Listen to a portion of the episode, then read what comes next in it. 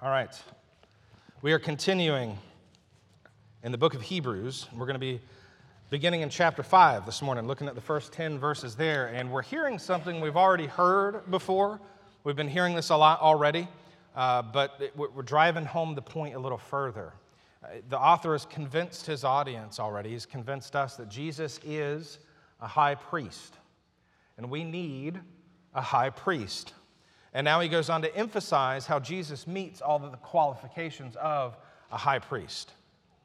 All right, they're, they're familiar with this. They know what high priests were, they, they know what the requirements for high priests were. And the author's using that now. He's, he's using what they already know to show that Jesus is all of those things. He has done all of that and more. Okay? So let's look at Hebrews chapter 5, beginning at verse 1. Now, hear the words of the one true and living God. For every high priest chosen from among men is appointed to act on behalf of men in relation to God, to offer gifts and sacrifices for sins. He can deal gently with the ignorant and the wayward, since he himself is beset with weakness. Because of this, he is obligated to offer sacrifice for his own sins, just as he does for those of the people. And no one takes this honor for himself, but only when called by God, just as Aaron was.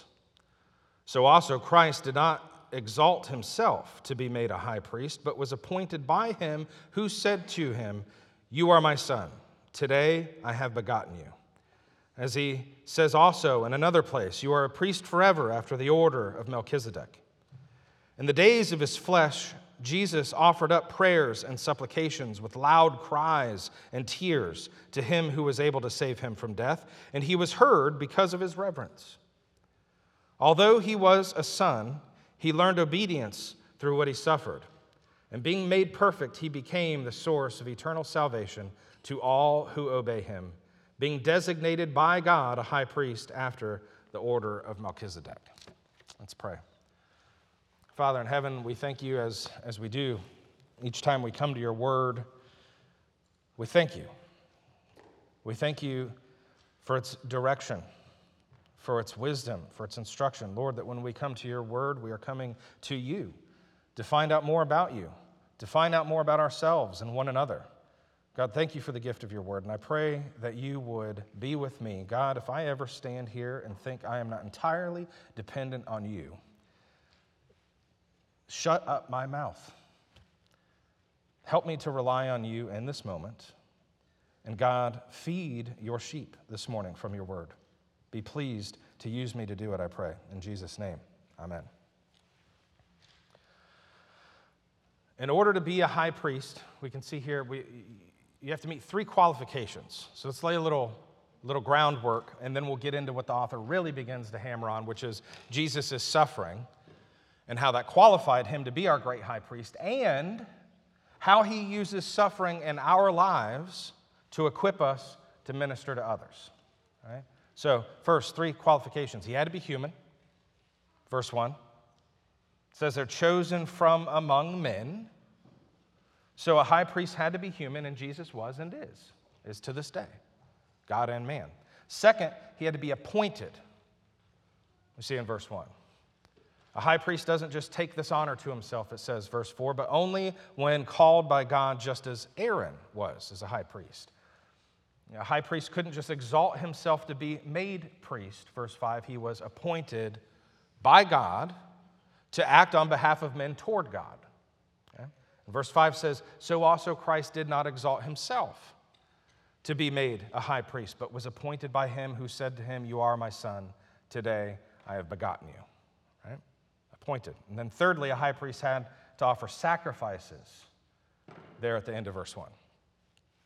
So, three qualifications. He had to be human, he had to be appointed, he had to offer sacrifices. And what you begin to recognize is how much more able Jesus was and is to be a high priest for God's people because he was human but without sin. Appointed by God as a son, and not only offered a sacrifice, but was the sacrifice. I think we said in a previous sermon, he's like the chef and the meal, the one who prepares the sacrifice and the sacrifice itself. Jesus not only meets these requirements of high priest, he surpasses them. Jesus is better, as we've said over and over again in the book of Hebrews so far. That's really the theme of the book that ties it all together.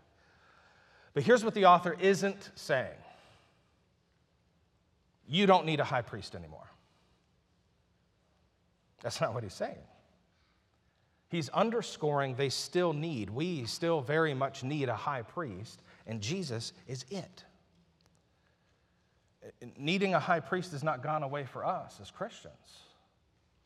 We still need someone to act on our behalf in relation to God and to make atonement for our sins and to make intercession for us. And Jesus is the only one that can do that. We talked about that a lot last week, we, that, that we dare not represent ourselves before God. We, we don't represent ourselves before God. We need an intercessor. We need someone who will intervene on our behalf, someone who will speak for us and represent us before God. And where we get into trouble and feel like we can't come to God, if you remember from last week, is when we try to skip those steps because we know coming in our own flesh, coming on our own accord, just doesn't feel right because it's not. Without Jesus, you can't approach holy, almighty God. So here's the thing the author keeps harping on. I'm going to keep harping on it too, okay? Is that that intercessor has to be a man. Like I said before, we've, we've, we've heard this already, I realize that, but we need to be reminded of how important Christ's humanity is. Verse 7 In the days of his flesh, it was a requirement for him to be a man in order to be our high priest. In the days of his flesh, it says Jesus offered up prayers and supplications. So he wasn't, Jesus wasn't just playing the part of a man. It wasn't just God in a man suit. No, he was flesh, he says. Yeah, that's a, that's a more raw term to get at that idea. He's made of the same stuff that we are.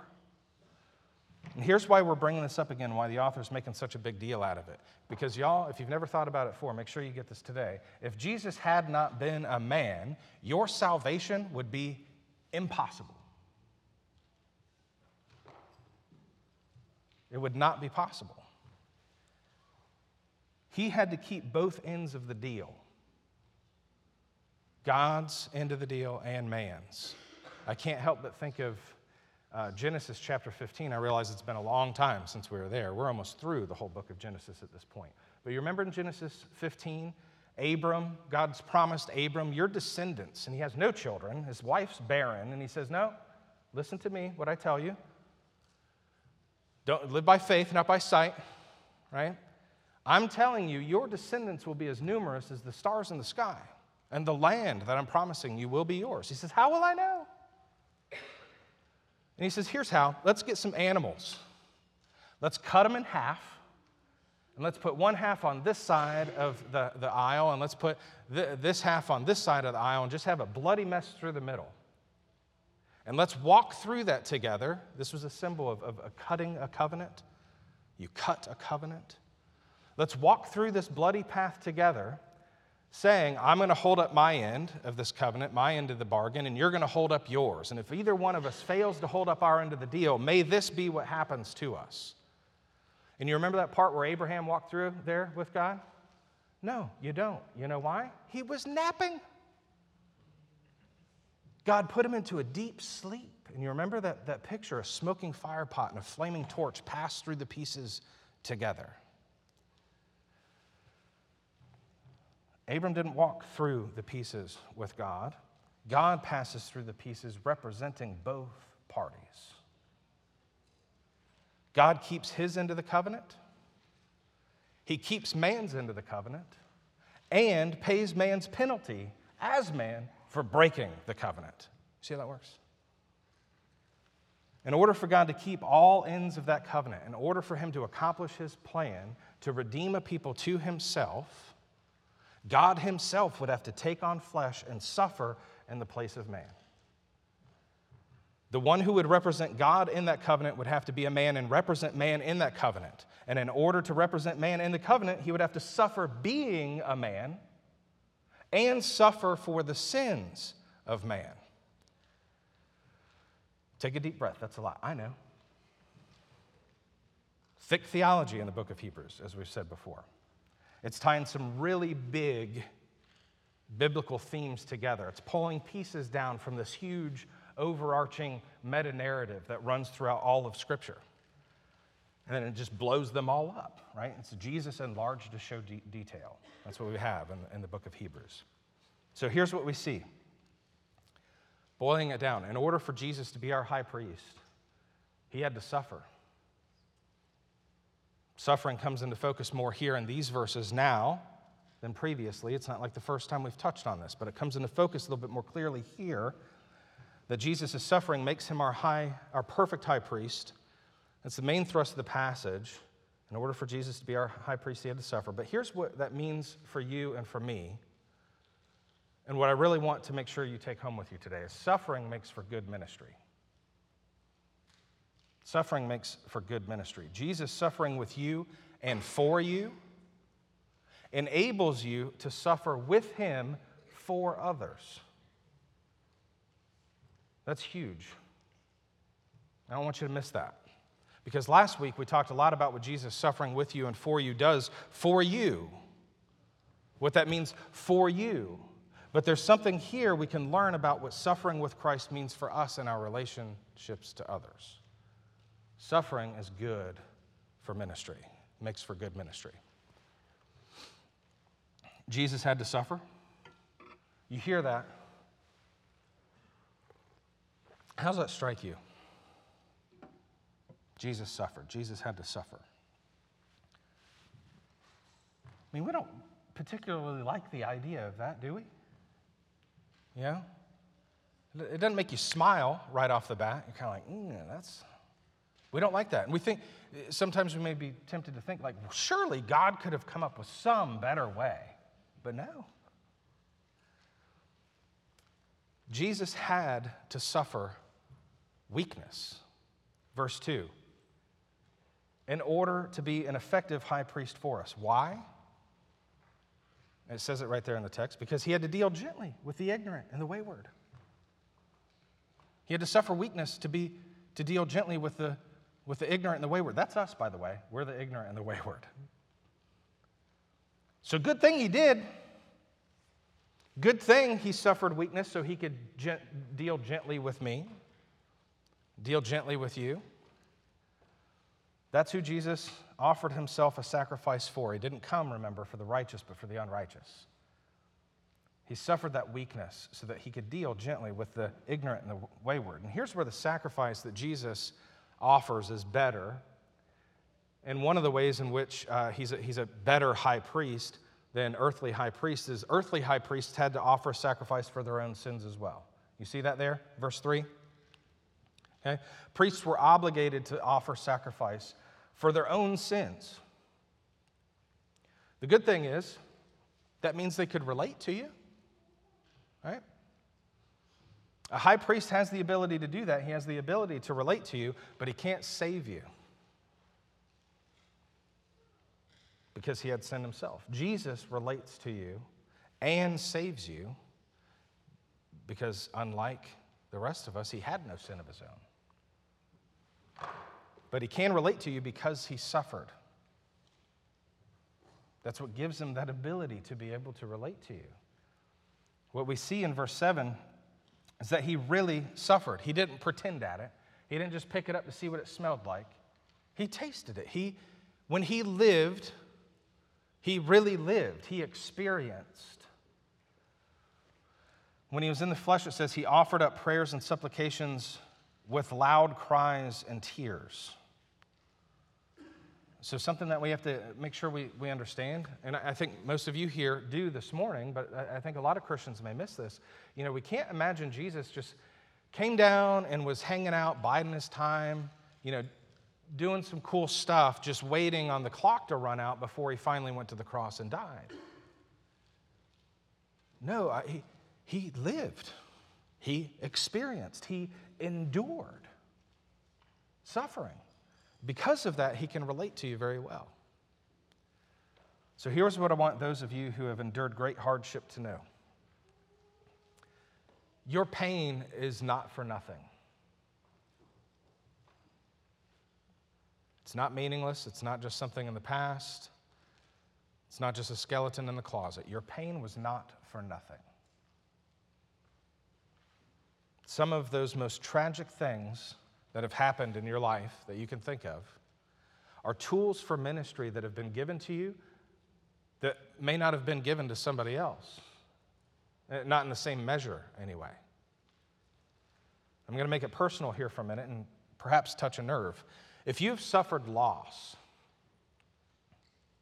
if you've suffered betrayal by a parent, a spouse, some other significant other or friend or, or somebody that you trusted that just trampled that trust and never even apologized for it. If you have suffered something as horrid as physical, emotional, or even sexual abuse, there was a time when you didn't know how or why something so awful could happen to you, wasn't there? And you know, unfortunately, how prevalent that kind of thing is here under the sun in this fallen world corrupted by sin. You know, there are a lot of other people that have experienced the same things, and they don't know where to go. But you do. You learned along the way. They don't know what to do with the feelings of guilt and shame, uh, lack of self worth. I mean, feelings that don't even belong to them, but they hold on to anyway. And all that confusion and turmoil, there's a temptation to just sort of clam up, to suffer alone, to suffer privately. You know that, don't you? But what I hope you also know, Christian, is that because you have suffered that yourself, if you have, and because you know you have the words and a promise of a living hope in Jesus Christ, you are most fit to minister to someone struggling with those same things. Suffering makes for good ministry. None of us wants to suffer. None of us signs up for that. You know, we got, a, we got sign up sheets out there for Bible study. And, you know, we'll get some names on there and some people show up. If we, we offer, uh, you know, come suffer, I bet we don't get anyone to sign up. What do you think? You know, we're just not going to put our name on that line. This just doesn't sound like something we, we want to participate in. We just don't voluntarily go into suffering. None of us wants to suffer. But there's something about suffering that makes for good ministry. It just is. Jesus suffered.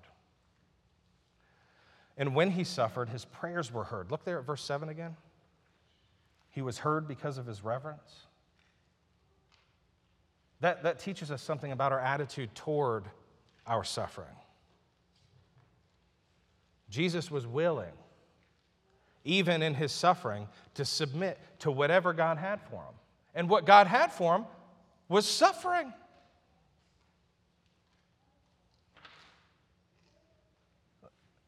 Let's just ask was it worth it? Was his suffering worth it? Do you think yours won't be? Submitting to suffering in this life, as Jesus did, is something that grows us and equips us to minister to others. It frankly makes us more like Jesus. And I just want to say this, hopefully it goes without saying, but I'll say it anyway. Submitting to suffering doesn't mean laying down and making yourself a doormat for other people. It doesn't mean not defending yourself from yourself, defending yourself and others uh, from harm, from injustice. It means when things come into your life that are unwelcome, when things come into your life that are unexpected, when things come into your life that are uncomfortable and unlovely, your attitude toward God, and not necessarily the circumstances, is one of submission. Humbly accepting what the providential hand of God brings, even if he brings suffering. No one suffered more than Jesus, but someone else we think of when we think about suffering, don't we? We think about uh, the suffering, you know, uh, Jeremiah suffered. Um, we think of Job. I think a lot of our minds go to Job, don't they? If you've read your Bible and you hear suffering, often think of Job. he lost literally everything in one fell swoop. You know, someone comes and tells him his, uh, some of his animals were taken, and the servants who were with those animals were killed. And then before that guy can finish explaining this to Job, another servant comes and he says, Fire came down from heaven and burned up all your sheep and all the servants that were with him. And before that guy gets done speaking, someone else comes and says, Some raiders came out of the hills and took all the camels and killed all the servants that were with him. That guy can't finish that sentence before another guy comes and tells him, A house fell on your children. All of your sons and daughters are dead. And before, just, just in the blink of an eye, everything that Job had ever worked for in his life was gone. He didn't have any way of rebuilding it either. I mean, he had like a handful of all the employees that he had. All his employees are dead, except for a few. Got no way to rebuild, and all of his children are dead. And it's not like he didn't mind, you know? Sometimes when you read scripture, don't you sort of dehumanize people a little bit? Where, you know, somehow we either, we either read them as being sort of superhero like that, can't, that we can't really relate to, or, you know, those dumb disciples. No, relate to that for a minute, okay? Get in Job's shoes. It's not like he didn't mind. He didn't just brush this off. It wasn't like he was so pious, he was so holy, he's just like, no big deal. But here's what he said The Lord has given, and the Lord has taken away. Blessed be the name of the Lord. And you know what the Lord brought? More suffering. And it brought him down low, real low. But while he was wondering where God was in all of his suffering, the thing that he learned that was most important is who God is. When he's looking around wondering where God is on all of these circumstances, he learns finally who God is. And that's what the author Hebrews wants these people to know. He knows they're suffering. He knows they're worried. He knows they're wrestling with the question if Jesus is so good, and if he's done all this stuff, and he's making intercession for me, he's interceding for me, then why is my life such a mess? Why is it so hard? Why am I suffering? And the answer is that one who is so good, who went to the cross for you, that is interceding for you now, he suffered too. And he did it with humility. When he cried out to God in his pain and his suffering, asking God to let this cup pass, this cup of God's wrath that he was about to drink. When he asked God, Will, will you let this cup pass in the Garden of Gethsemane? God told him, No. No. This is my plan for you. And he accepted it. He didn't complain about it. He didn't complain about how he deserved better. And here's what's different about Jesus and us, right? He did deserve better. He, he did. He, he deserved better. But he suffered that for us, being submitted to the will of the Father. And don't get it twisted when we read that story, right? Not begrudgingly. We know in Scripture because of the joy set before him the joy of calling you his own. That suffering makes good ministry. Now, important to note Jesus' suffering can atone for sin. Yours can't, but it's still useful. Your suffering's still useful, so catch that, okay? Jesus learned obedience through his suffering. Verse 8. That's what suffering does. He was made perfect through the suffering. Verse 9. Now we read that and we say, well, how, how's that work, right? How is he made perfect? Wasn't Jesus already perfect? If he was already perfect, how then is he made perfect? Well, consider what it is that we're talking about here. Jesus is high priest. He was made a more perfect high priest because of his suffering. As a result of his suffering, it says, verse 9, he became the source of eternal salvation to all who obey him. Uh, so, again, the result of your suffering won't be the source of salvation for anyone. But I want you to consider what the result of your suffering can be.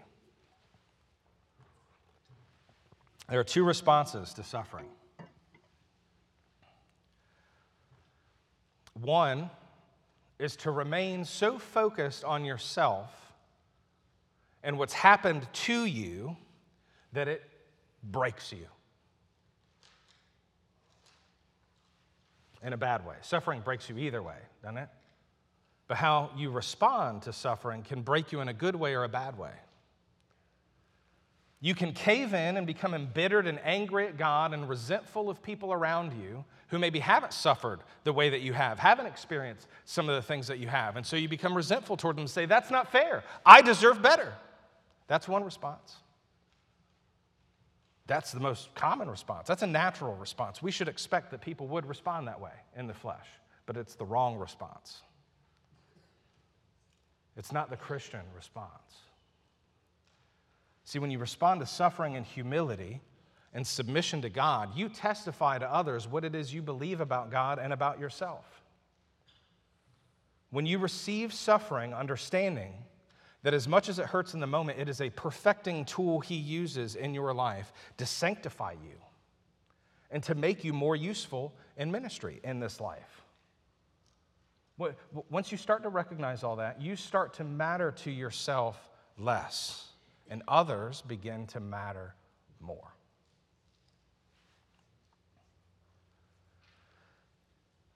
Tim Keller, riffing off of C.S. Lewis, said something like this. He called it self forgetfulness. And I think it's an important way to think of this. It's not that you think less of yourself, okay? It's not that you think less of yourself, it's that you think of yourself less. You see the difference? That's a good place to be. You know, one of the ways to get there? Suffering. Suffering makes for some good ministry.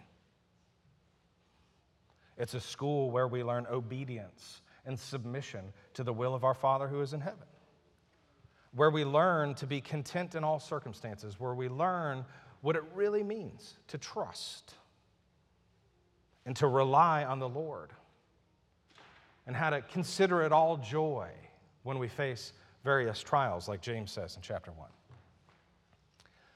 You know, that might seem unimaginable to us to consider it joy when we suffer.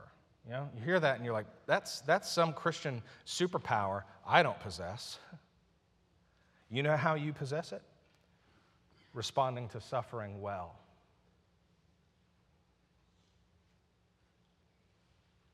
When you handle suffering well, when you go through it faithfully. Not only is it doing something in you, but you become someone others see and say, wow, that's faith that works. That's not all talk, that's not all show. That faith is real. People can't help but say, what, who is this God that imparts such wisdom? and that fights man's battles for him. Who is, who is this God that a man can walk in a furnace and come out unburned? And you can say, My God, the true and living God, the God of Israel, the God of Abraham and of Isaac and of Jacob, whose steadfast love endures forever and his faithfulness to generations of all those who love him and keep his commandments. That's who. That's how.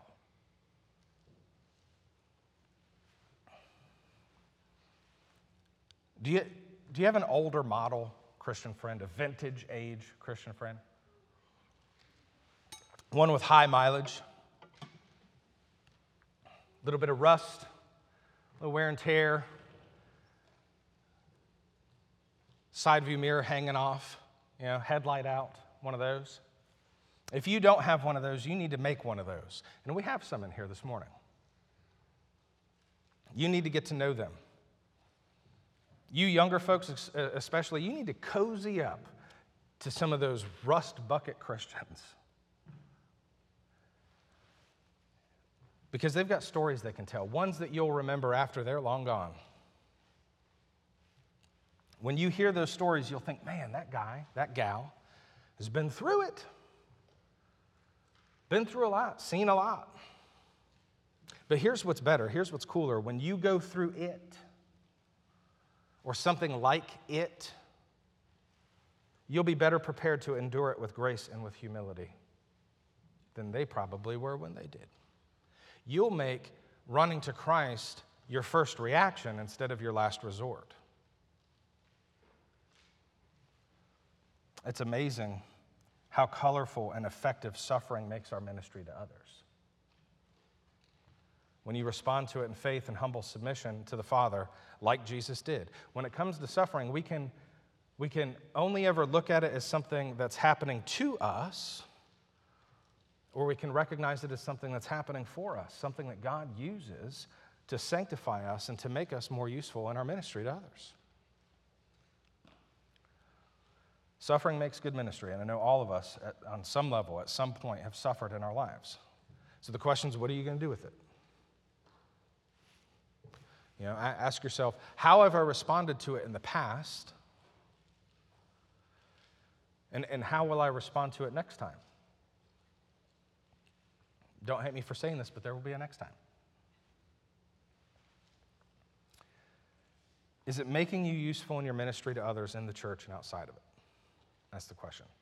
And I know that weighs heavy on us. You know, we sit and we're like, well, got work to do now, right? Listen to me.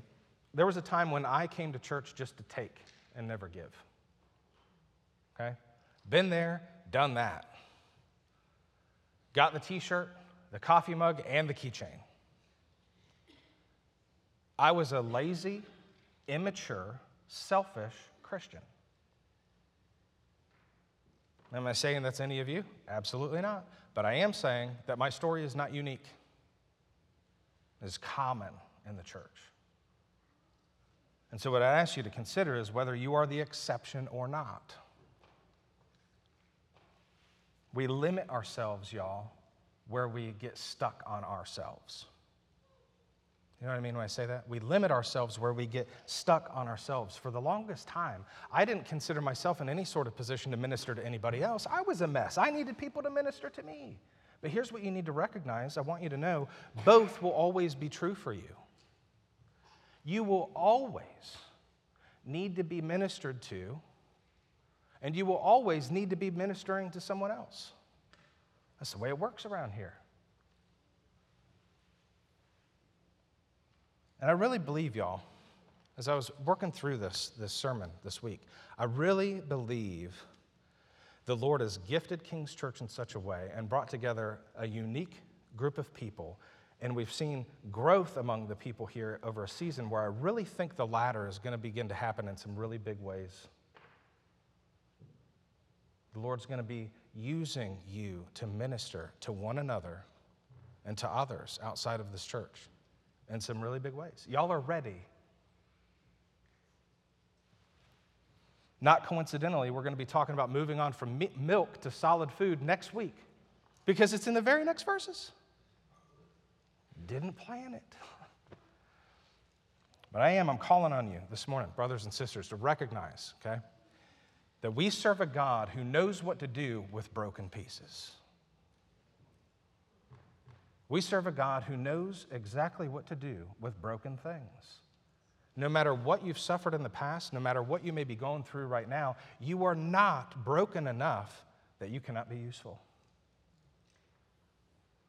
He knows what to do with broken things. And suffering makes for good ministry. We're all struggling, okay? You can't ever look at someone else across the, across the pew and be like, well, you know, they seem to be doing all right. Guess what? They're probably not. They're struggling with something. It might not be what you're struggling with, but they're struggling. What are we, if not strugglers as Christians? Hopefully, none of us is so proud, so haughty that we think we've got it all together. Well, if you don't think that about yourself, why would you think that your neighbor thinks that about themselves? Let's just all confess we're all strugglers here. And we can be used by God nonetheless. Jesus came from heaven. I want to encourage you with this as we think about this, about being useful in ministry. Remember that Jesus came from heaven to be with us and meet us right where we are. That's where he started. He came to meet us right where we are. And there's an example there for us in how we minister to others. And I, let's just get this out here, just, just to get in front of this argument. Aren't we all called to minister to others? We know that, don't we? Don't we know that? Not all of us are called to stand in pulpits and preach the way I am this morning, but aren't we all called to minister to others, to each other in the church, and to be able to share the gospel with people that are close to us but far from God? Sure. And here's something you can be sure of everyone in here and out there is experiencing life, and life is messy. Everyone is somewhat anxious about the future, anxious about upcoming elections or whatever else. We're going to go to war with Russia. The dollar's losing its whatever. Everybody's freaked out about something. We're anxious about the future because life is uncertain. Living lo- th- this long, however long it's been, whether it's 11 years or 82, you know by now life is uncertain. Surprises happen. So, on some level, we're all anxious about the future. People are dealing with difficulty in relationships, struggling in their careers, struggling with the parenting of their own children, having difficulty with their finances, dealing with illness of, of loved ones around them, and maybe even death. Everyone is living out a reality under the sun where life has been kissed with the curse of death due for sin. And aren't we? As Christians, blood bought, redeemed people, supposed to minister to them? Isn't that what we were saved for? To be salt and light? To walk in the good works that were prepared for us to walk in? What are those good works? Jesus sums up the law perfectly, doesn't he? Love God, love neighbor. Well, how do you love your neighbor? Well, one way is you minister to him. Meet them where they are.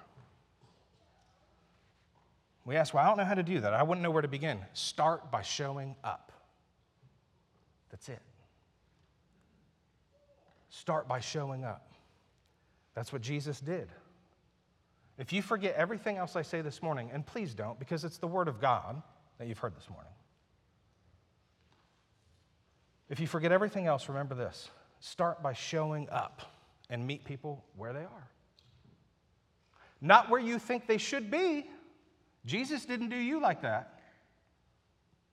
Meet people right where they are. Just show up. Half of ministry is just showing up, being present, being available. So I want to encourage you here if you're someone who's struggling to see how you can be used by God to minister in your sphere of influence, just start by showing up.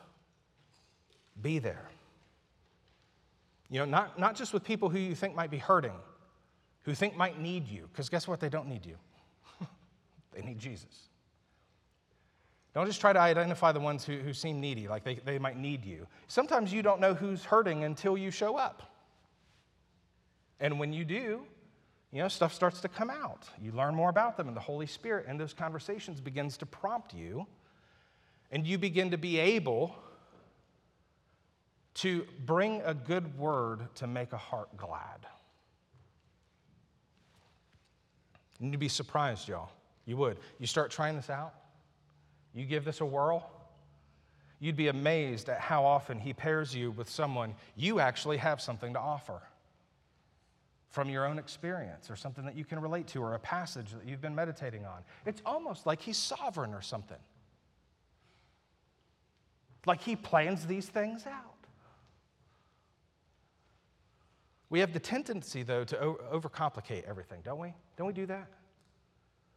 We make doing ministry about us. Somehow we take even that and make it about ourselves, how prepared we are, or what we believe is the right course of action to take in this particular situation. Like there's a right button to push and a wrong one, and we're so afraid of making the wrong decision and messing it up that we don't engage at all because we think we're not qualified. Well, you're not, but Jesus is. Jesus is qualified, and he can use even you. We make it too much about us. We think we have to diagnose things properly in order to find the right prescription. But here's the deal there's only one prescription. Nine times out of ten, all you got to do is show up. and He'll let you know how much and what amount. I'm reluctant to use myself as an example here, but I'm gonna, because I'd hate for any one of you to think I'm a professional that never struggles with these things. And I don't ever have apprehensions, and it's all just a breeze for me. I'd hate for you to think that. I spoke to a man I've known for years that I admire a great deal this past week. Uh, he's one of those old rust bucket Christians. Seen a lot, been through a lot, and he's helped I don't know how many hundreds of people, myself included, walk through some really difficult times in their lives.